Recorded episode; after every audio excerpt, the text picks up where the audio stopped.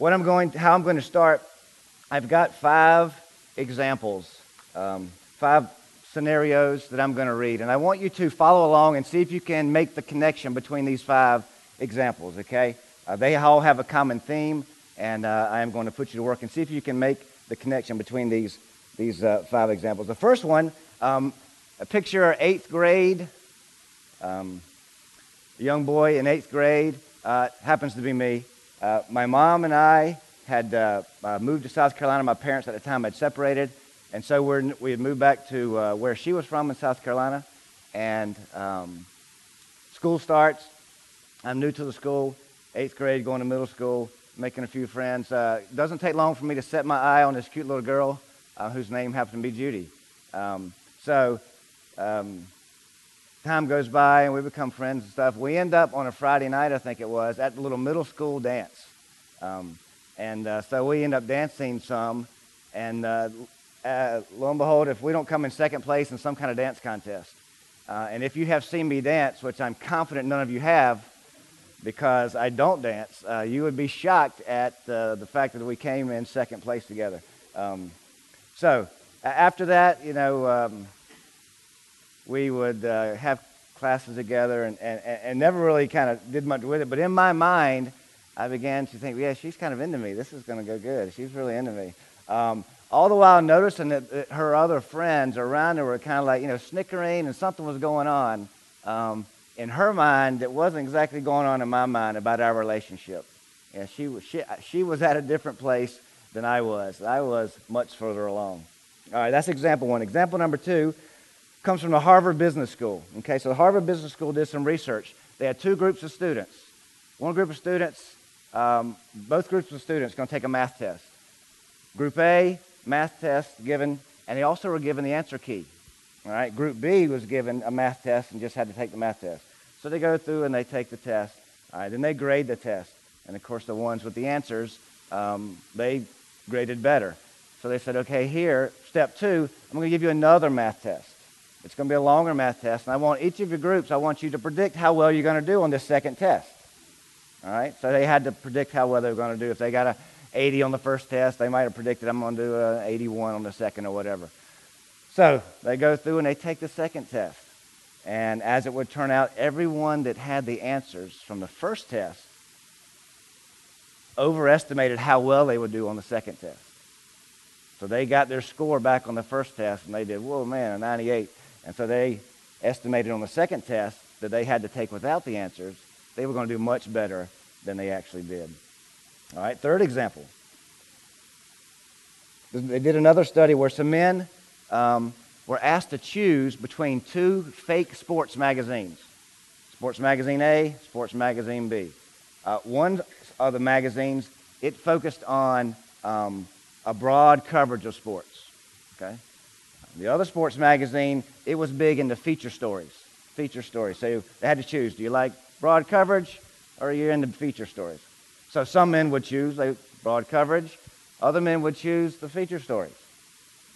But regardless of which one they choose, as it would turn out, whichever one they choose happened to have on the cover a picture of a beautiful woman in a swimsuit. But they always said, oh, I chose it for the feature stories. Or I chose it for the broad coverage. Not once they mention, oh, yeah, it happened to have a beautiful lady on the cover. All right, example number four. some men were gathered together and they said, We need to choose someone to be the manager of a construction company. All right, got this pool of, of applicants, part female, part male, applying for the job. I want you to check them out and see who would, you would choose. Some of the men in the application pool had uh, higher education, but less experience than the women. Some of the men had higher experience, less education than the men, than the women. So some of the men were better than the women in one area, and some of the men were better than the women in the other area. So the men went through and reviewed everything, and every time it came back, the men chose a male to be the head of the construction company. That a male was chosen as the manager. But they always said, "Well, I chose this man because he had high education." Or over here, this guy would say, "Well, I chose him because we needed more experience." Not once did they say, "Well, I chose him because he was a guy." It was always experience or education. And then in our final example, they got some young women together and they brought them in and said, Here's a large white sheet of paper. Stand in front of it and just draw yourself. Just draw a picture of yourself, whatever you think you look like. So they would do that. So the women drew a picture of themselves. And when they were done, half of the women got to hear a story about dating and romance. The other half of the women got to hear a story about architecture, buildings, kind of the business world. And after the story, they said, okay, come back in. Here's a new sheet of paper. Draw a picture of yourself. So they would draw a picture of themselves. The women who heard the story about architecture and buildings in the business world, their drawing was essentially the same, practically identical to how they drew themselves before. The women who heard a story about dating and relationships, they drew themselves much slimmer, with much narrower waists and hips.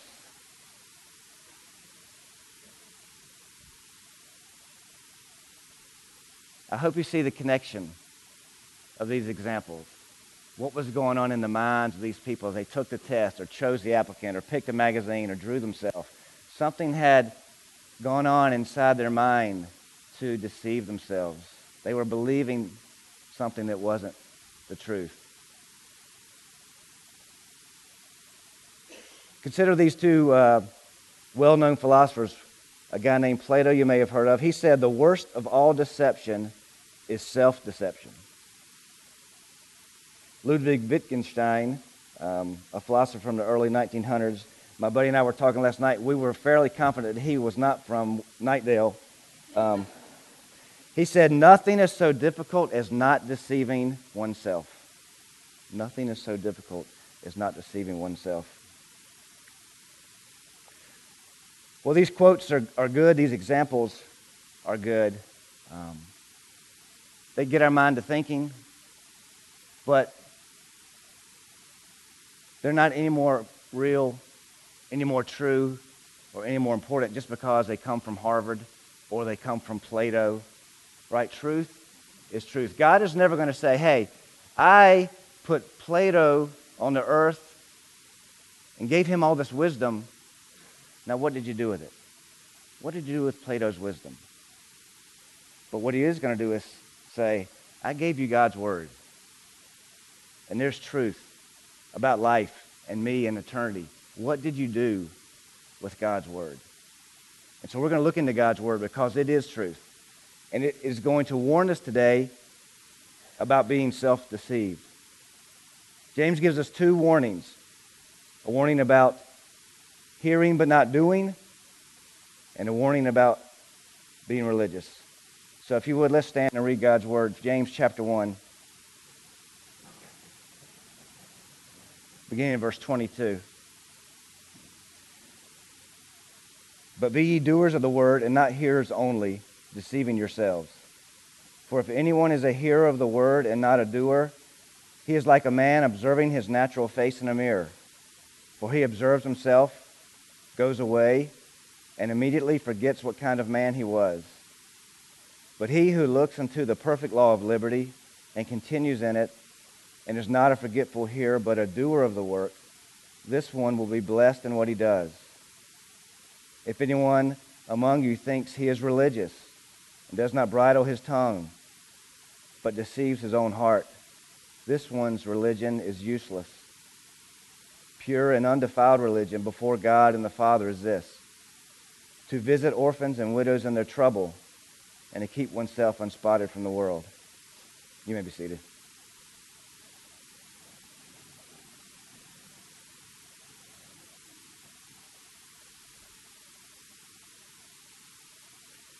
James starts by telling us to be doers and not hearers. And he goes on to give us two warnings. And I want to make clear we understand to whom James is speaking. Because he's given us instruction. In fact, we have come from much instruction in the previous part of chapter 1. Right? He's told us to count it all joy when we have trials. He's told us to let patience have its perfect work. He's told us to be quick to hear and slow to speak and slow to anger. He's given us instruction, things to do. And now he's going to give us warning. And we need to be perfectly clear. Who is James talking to? Right? James tells us to be doers of the word. And there are two groups of people on this earth. There are those who follow Jesus and those who do not. And we need to know that James is talking to us in this church who follow Jesus Christ. And he is begging us to do the word that we hear. Now, if you're not in that camp, if you happen to be someone who does not follow Jesus, then this passage is not directed at you, but there is another command for you. There is one command in the Bible that God gave for those who do not follow Jesus, and it is believe in the name of Jesus Christ, and you will be saved. You have one thing to do as a non Christian, and that is to ask God to forgive you and accept His Son as Savior. He does not call you to do the word. He does not call you to, call you to put aside all filthiness. As he said in verse 21, he does not call you, call you to be quick to hear and slow to speak and slow to anger. He's not speaking to the non Christian there. The non Christian is not born again, his heart is dead, he does not have new life. God says to the non Christian, to the one who doesn't know Jesus, come and accept my son, God says. So, if that's where you are, that's what you need to hear that God calls out to you to accept Jesus Christ. But if you are a follower of His, we can then do two things. We can hear the word and we can do the word. And James brings us in verse 22 to a place where he's addressing those that are hearing the word and they're not doing it. As we're going to see, they may be doing a lot of talking or they may be doing things but they're not doing the word. And James has two very important warnings for us, and we need to thank God when he does give us warning. Our kids are not um, our kids, and I'm sure your kids. Um, it's not high on their list to come back and thank us for the times that we told them no. Right? I'm trying to think and was trying to think. When's the last time my kid said, Hey, thank you for not letting me do that with my friend? Um, it, it, doesn't happen. Thank you for you know making me come home instead of going somewhere else, or, or whatever the example is. You get the point. They, we don't get thanked for the warnings. Hey, you better be careful. You ought to do this. You ought not to wait till the last minute. You may want to start that now. You know. Oh, thank you. Thank you for making me do my schoolwork. No. But God is giving us these warnings. And he wants us to hear them and he wants us to apply his word. So let's look at verse 22. Be doers of the word and not hearers only, deceiving yourselves. J.A. Motyer said, We might wonder why the ever practical James does not proceed to outline schemes of daily Bible reading or the like, for surely these are the ways in which we offer a willing ear to the voice of God. But he does not help us in this way. Rather, he goes deeper. For there's little point in schemes and times if we have not got an attentive spirit. It is possible to be unfailingly regular in Bible reading, but to achieve no more than to have moved the bookmark forward. So let me ask you a question. Who here would say that they are self deceived?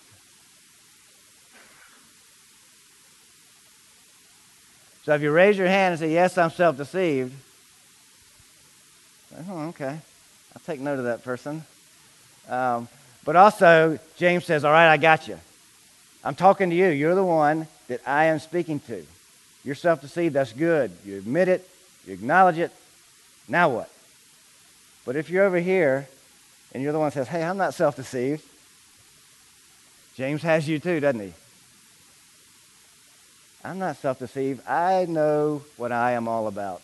I know exactly who I am. I know exactly who God is. I see myself exactly like God sees me, just like I did in eighth grade. I saw myself exactly like Judy saw me until she went back with her old boyfriend. so, so you see, either way, you admit it or you don't admit it. Each of us has something going on in our heart. Each of us has something going on in our mind. where we are believing something that might not be true. And God says, You don't need to be there. I came that you might have abundant life, Jesus said. He is the way, the truth, and He wants us to see the truth about ourselves. So, A.W. Tozer said, Of all forms of deception, self deception is the most deadly. And of all deceived persons, the self deceived are the least likely to discover the fraud. Do you hear the danger there? The self deceived are the least likely to discover the fraud. We can sit here and say, Yeah, I know what's wrong with that person and that person and that person, but I've got it. I've got it. I'm doing it right. I'm doing it right. And James is saying, Let's be sure you're doing it right. So, what does hearing the word and not doing it look like? Let's go to verse 23. For if anyone is a hearer of the word and not a doer, he is like a man observing his natural face in a mirror. For he observes himself, goes away, and immediately forgets what kind of man he was. Well, you, you have probably um, heard someone talking about, you know, what mirrors were like back in biblical times. Okay, they didn't have the glass with the, the shiny metal on the backside, so you got this clear reflection. They, they might have had some kind of metal or maybe even a smooth stone, and they would just shine it, shine it, shine it, and it would give a, a form of a reflection back for them to see what they look like. Uh, they may have um, found a pool of water, you know, and you can look in the water and you see a form of of a reflection in that.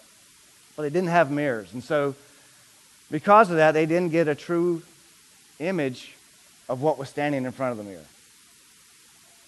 So, James is saying the person that hears the word and doesn't do it, it's like someone who looks in that mirror, right? How long does it take to look in the mirror? I was looking in the mirror this morning after I tied my tie. I looked for a couple of seconds. The Funny thing was, after I did it, I walked away. I came back and I looked again. That's how long I could remember. Was it straight or was it not straight?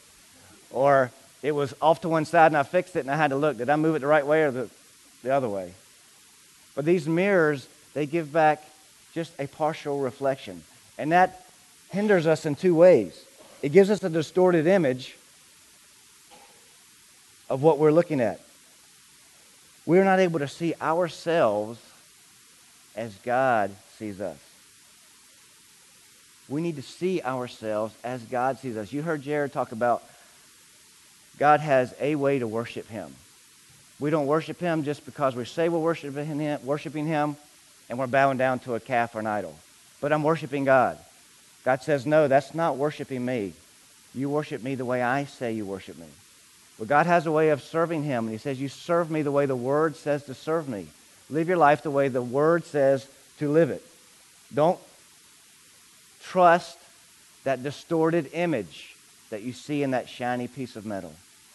Do not trust it. Also, we forget. We look in the mirror and we forget what we saw.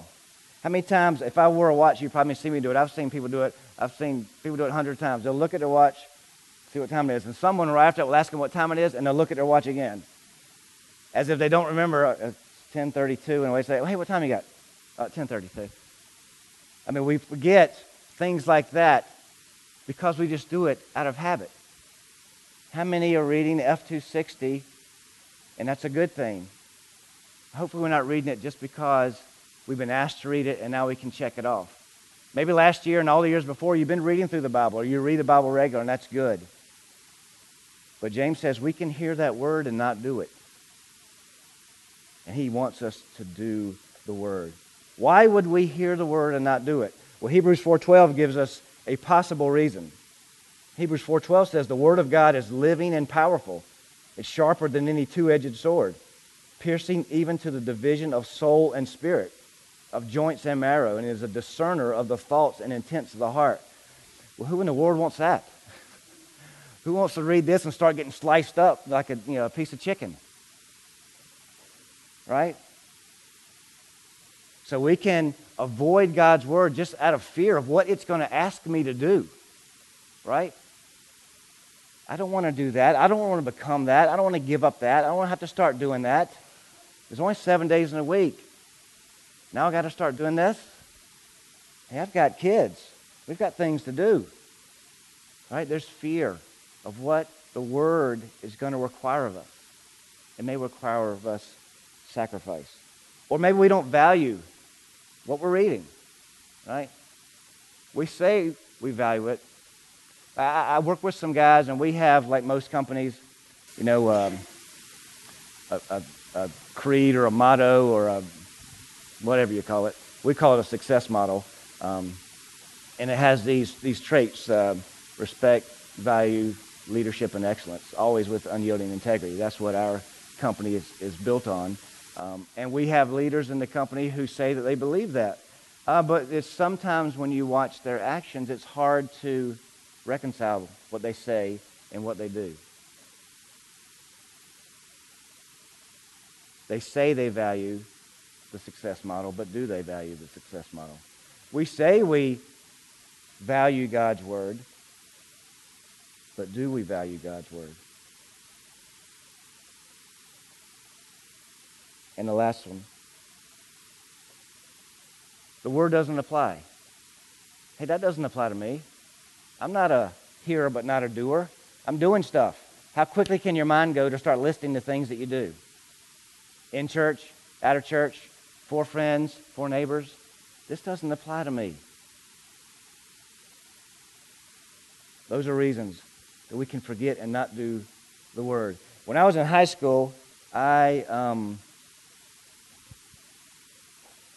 when I was in high school, I was a bit of a smart aleck. Um, uh, that may not surprise some of you.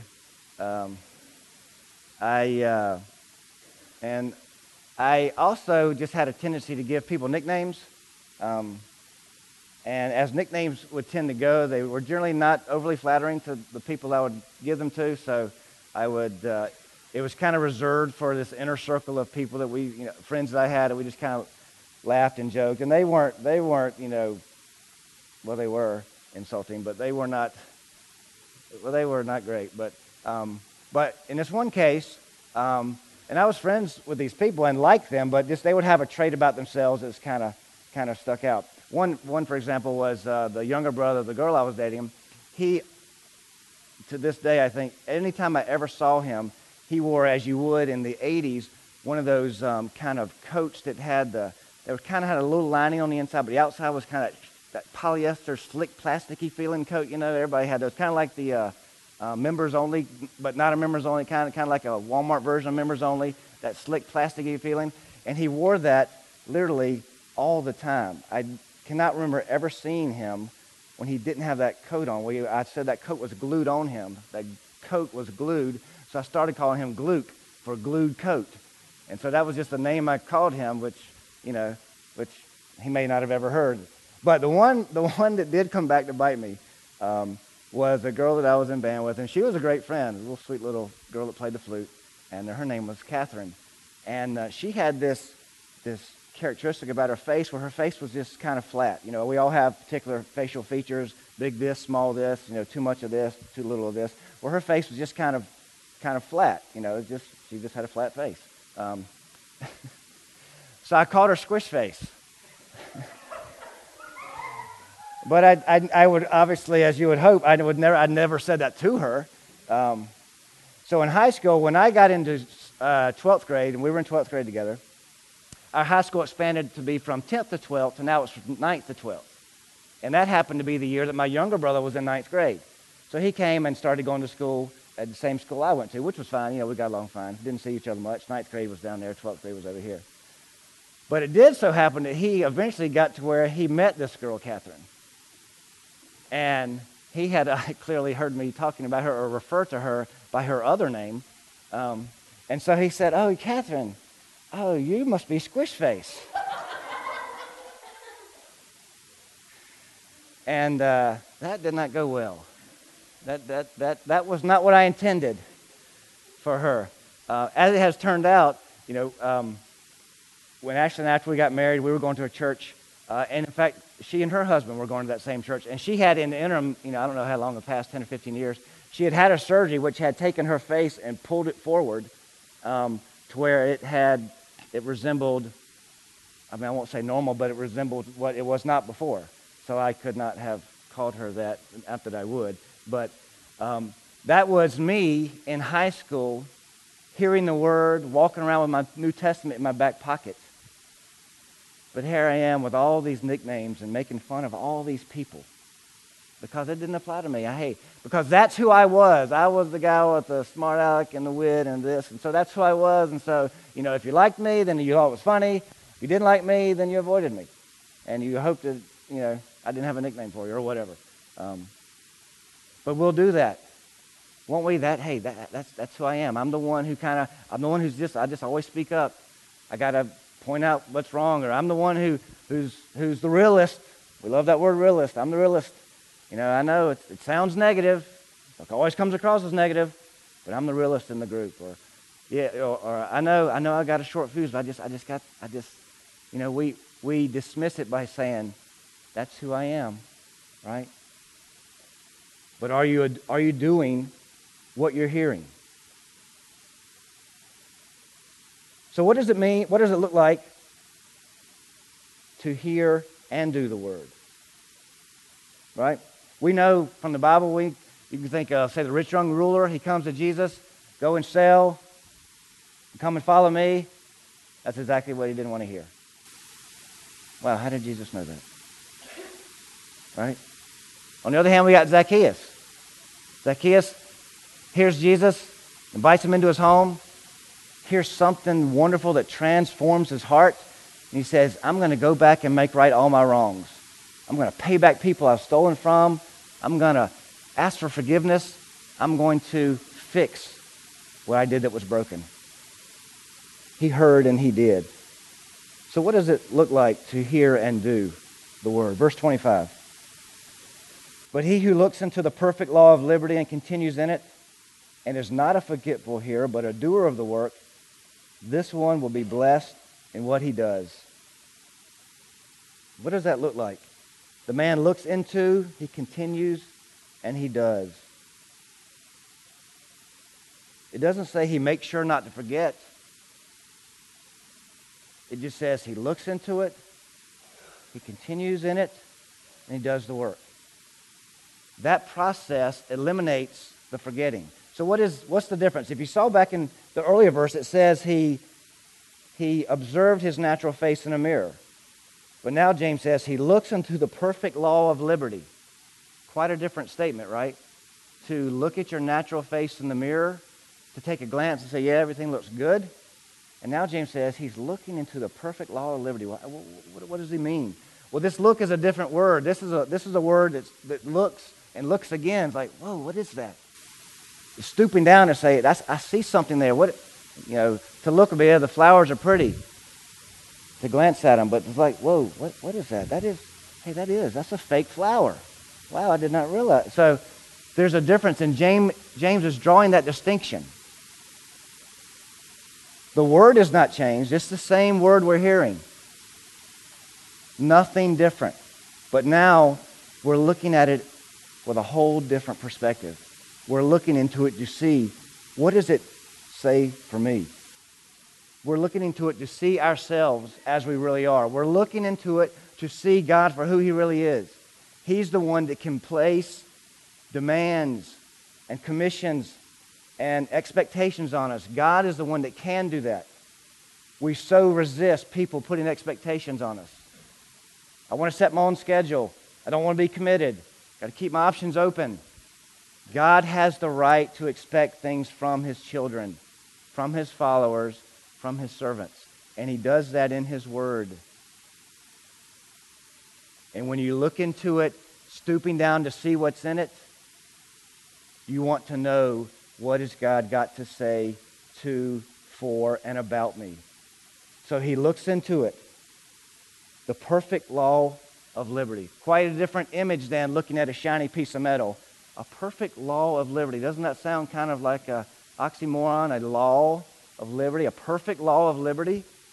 When you look into God's word and see yourself and see him as it is, you realize just how complete he is, how perfect his word is, and how freeing it can be. Consider what the, God's word frees us from from guilt, sin, condemnation, eternal judgment, God's wrath. Those are real, heavy, eternal things. We get freed from all of that. Freed from all of that. All in God's Word. That's real. That's eternal. God frees us from all of that. And when we look at His Word, wanting to know what's in it, we see the freedom. We taste God's law of liberty, which is, as Jesus said, my command is to do this, to love. We see the freedom to love. And when everything is birthed out of love, everything feels free. When it's birthed out of law and expectation, condemnation, or judgment, it carries with it resentment and bitterness and a harshness to it. And we know people like that, right? That do and resent that do and have an edge, that do and have a chip right there on their shoulder. We know people like that. James says, I want you to make sure you're not that person. Don't be that person. Don't say it's the one at the other end of the pew. Look and see, am I that person?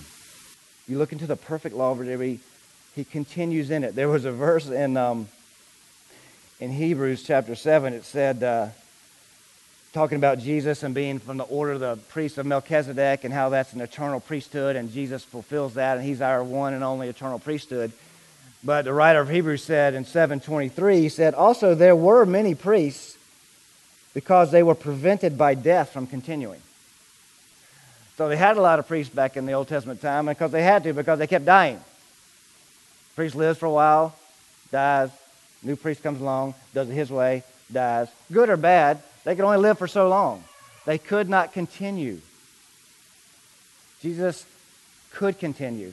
And James here says, I want you to continue in the word. Continue in it.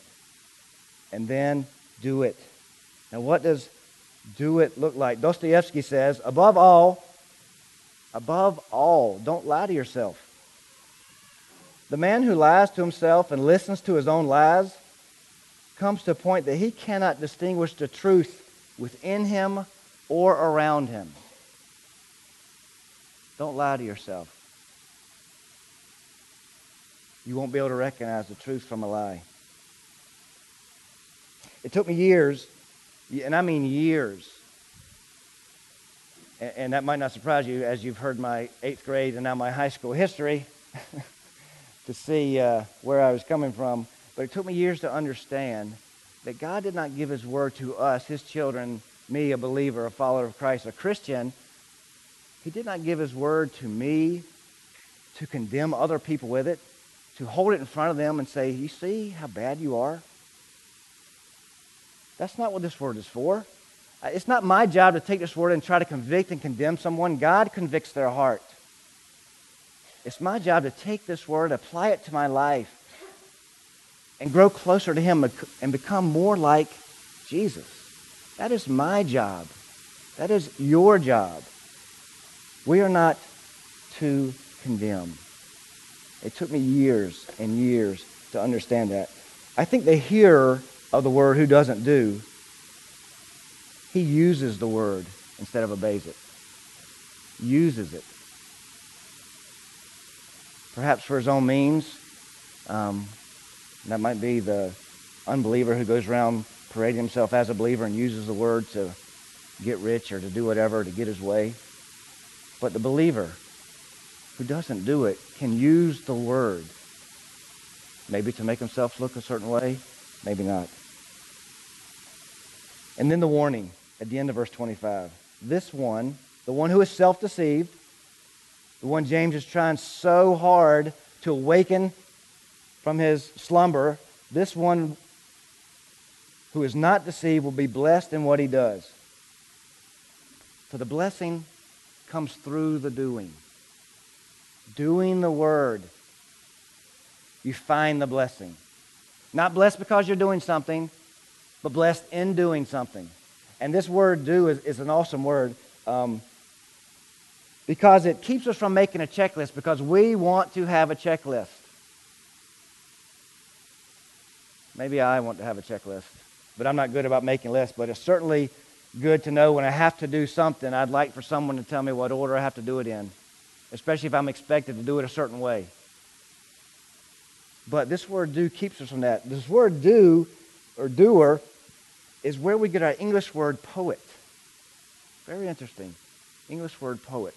Now, um, imagine a poet sitting down with a checklist, going to compose his ne- uh, Shakespeare, sitting down with a checklist. All right, here's the eight things I've got to include in this poem in 15 lines, rhyming A, B, A, B, and then A. That's not the way poetry is done. The word is intended to give us the idea of something that is created and birthed from within. Where God has implanted that word, verse 21 said. God has implanted that word in your heart. And so the doing comes out of your heart, not from following a checklist, but I'm doing from the word carrying me on, creating from within. Jesus said in Luke, Blessed are those who hear the word of God and keep it. uh, my two youngest daughters, Khaki and Raleigh, they like to play with their neighbor across the street, Michelle.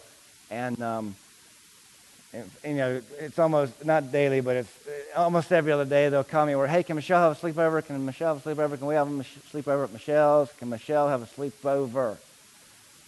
And I'm like, if she has many more sleepovers, I'm going to start charging rent. okay. But no, she's sweet. And, and, and Again, that's not one of the times when they say, Thank you for not letting Michelle have a sleepover. That was so great. I, I don't get that. But anyway, when they will come back from Michelle's, so you know, they, I, they can't wait to tell me what they did at Michelle's. Oh, we got to do this, and we got to do this, and we got to make slime, and we got to make slime. And then we went over here and we made some more slime, and then, then I made, came home and we made slime. And, and they, this, well, all that they did, they did, they did. All that they did together. And see, the hearer who doesn't do the word, that's what you're missing.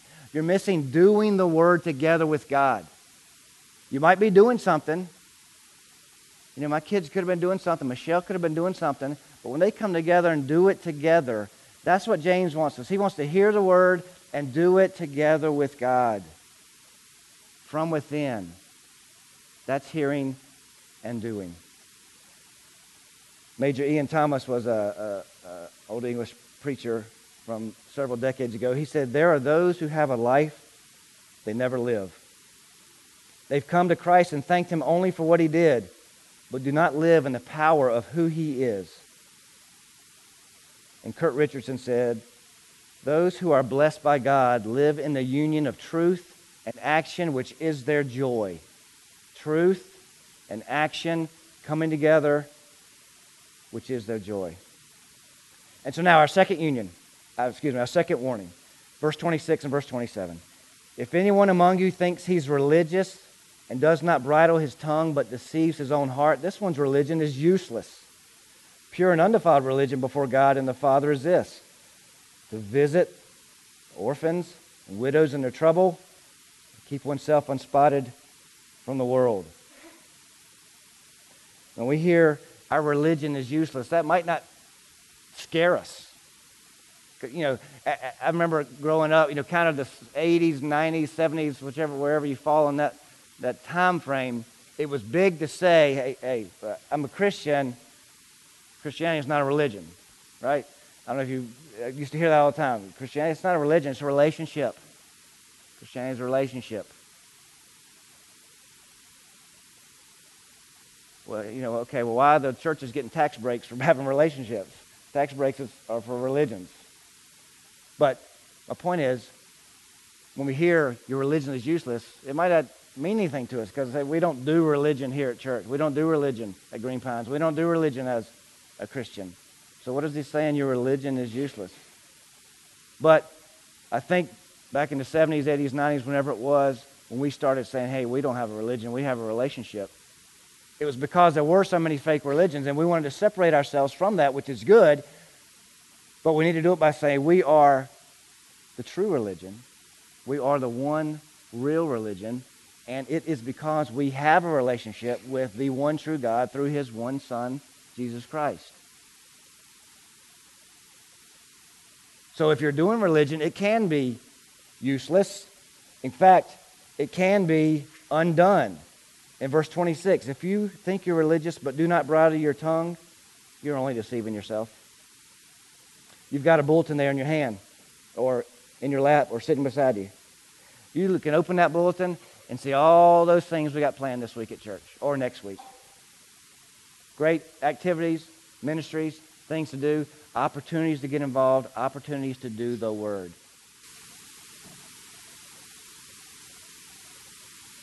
But everything and anything you do that's in that bulletin or not in that bulletin will be completely undone and useless if you don't bridle your tongue. If you cannot control your mouth, it completely undoes, undoes whatever you try to accomplish on that calendar. Useless. I grew up watching a lot of Andy Griffith, and I hope you did too. Even now, you still have the opportunity. It's just, I just love it. Just the first few seasons of Andy Griffith is, is as good as television can get. And there's one particular episode when Opie um, is signing up for the field day competition. So they're signing up, and he wants to run the 50 yard dash because he wants to get that medal. There's this medal that's got his eye, and they have, you know, the little medals, almost like medals that the military wear. They hang, and he wanted one so bad, and he's signing up for the 50 yard dash. Well, Barney is there while he's signing up, and Barney said, Yeah, I remember the day I got my medal. And Opie's like, Oh, Barney, you got a medal? Oh, yeah, got a medal on a 50 yard dash. He said, But I had to train for it. And Opie's like, Train? Yeah, I had to train, I had to turn my body into one big muscle. From the tip of my toes to the top of my head, one big muscle. And of course, Andy says, Well, maybe Opie with you will stop at the neck. Um, but, so Barney goes about helping Opie train for the 50 yard dash. So he's got him running in his sweatpants, towel around his neck, kind of like Rocky. He's got him um, doing leg exercises. He's got him jumping, skipping rope. Then comes time for the big meet. Barney's at the start line with his starting pistol. Andy's at the finish line, keeping track of the time and who's the winner. Barney fires the gun. Kids take off. They get to the finish line, and Opie is beaten out of sight. I mean, you're looking behind him like he's pulling a wagon or a trailer. I mean, he is so far behind. The kids sitting on the side here have time to get up, come run across the finish line to help the winner celebrate as Opie's finally crossing the finish line. I'm talking slow and he is beyond dejected. He can't hold his head low enough. He leaves the event and walks home, completely skips the rest of the day. In his mind, all that training, wanting that medal, working hard, and running that race, in his mind was totally useless. Useless. A total waste of time. That's what our religion can be like if we don't control our tongue a total waste of time. And useless is doubly convicting because it means you don't get any results. Jesus said, uh, Paul wrote in 1 Corinthians, if Christ is not risen, your faith is useless or futile. Our faith gives us eternal life because Christ rose. If Christ doesn't rise, our faith is useless because it doesn't give us the result, which is eternal life. James is saying, completely undone and useless. And our religion can be done all wrong. Verse 27. Pure and undefiled religion before God and the Father is this to visit orphans and widows in their trouble. How do you feel about the oppressed? How do you feel about them? What do you do for them? Again, it's not about a checklist.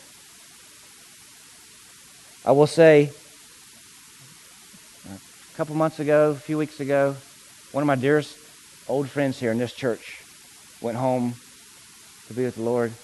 Um, tragic ending. And I have visited his sweet widow one time. One time. God forgive my useless religion. But it's not about leaving here and saying, I'm going to start visiting. It's about my heart. My heart is deceived. Things are taking the place and got my attention elsewhere. I need to ask God, change my heart. Don't give me the right checklist. Change my heart that I want to do those things. I'm doing the wrong things. Help me to do the right things. And then he says, How do you handle the world? Are you unspotted from the world? How big is a spot? You So you got an image in your head. How big is a spot? Is a dot a spot? When does a dot become a spot? The spot. When does the spot become a stain? A dot or stain? Can you have a dot without staining? I mean, James just says, unspotted from the world. How do you handle the world? Or does the world handle you? Is the world in your heart with those spots, and therefore you don't have time to do the word? How do you handle the world? You can't live in both worlds. If you are, you are deceived. If you're trying to live in both worlds, you are not, as we have said, James is all about living the wholehearted life. You can hear in this passage, James is talking about living the wholehearted life. Hear and do. Hear and do. Your heart, once divided, comes together. Wholehearted. One heart following God. Hear and do. If we will do that, if we will hear and do, if we will live wholehearted, it'll make all the difference in the world, in our lives, in our relationship with God, right? Through Jesus Christ. It'll make all the difference in this church. If we, as a congregation, begin to live a wholehearted life, hearing and doing, And it'll make all the difference in our community. Most importantly, to those that are lost in our community, if we can live a wholehearted life. Let's pray.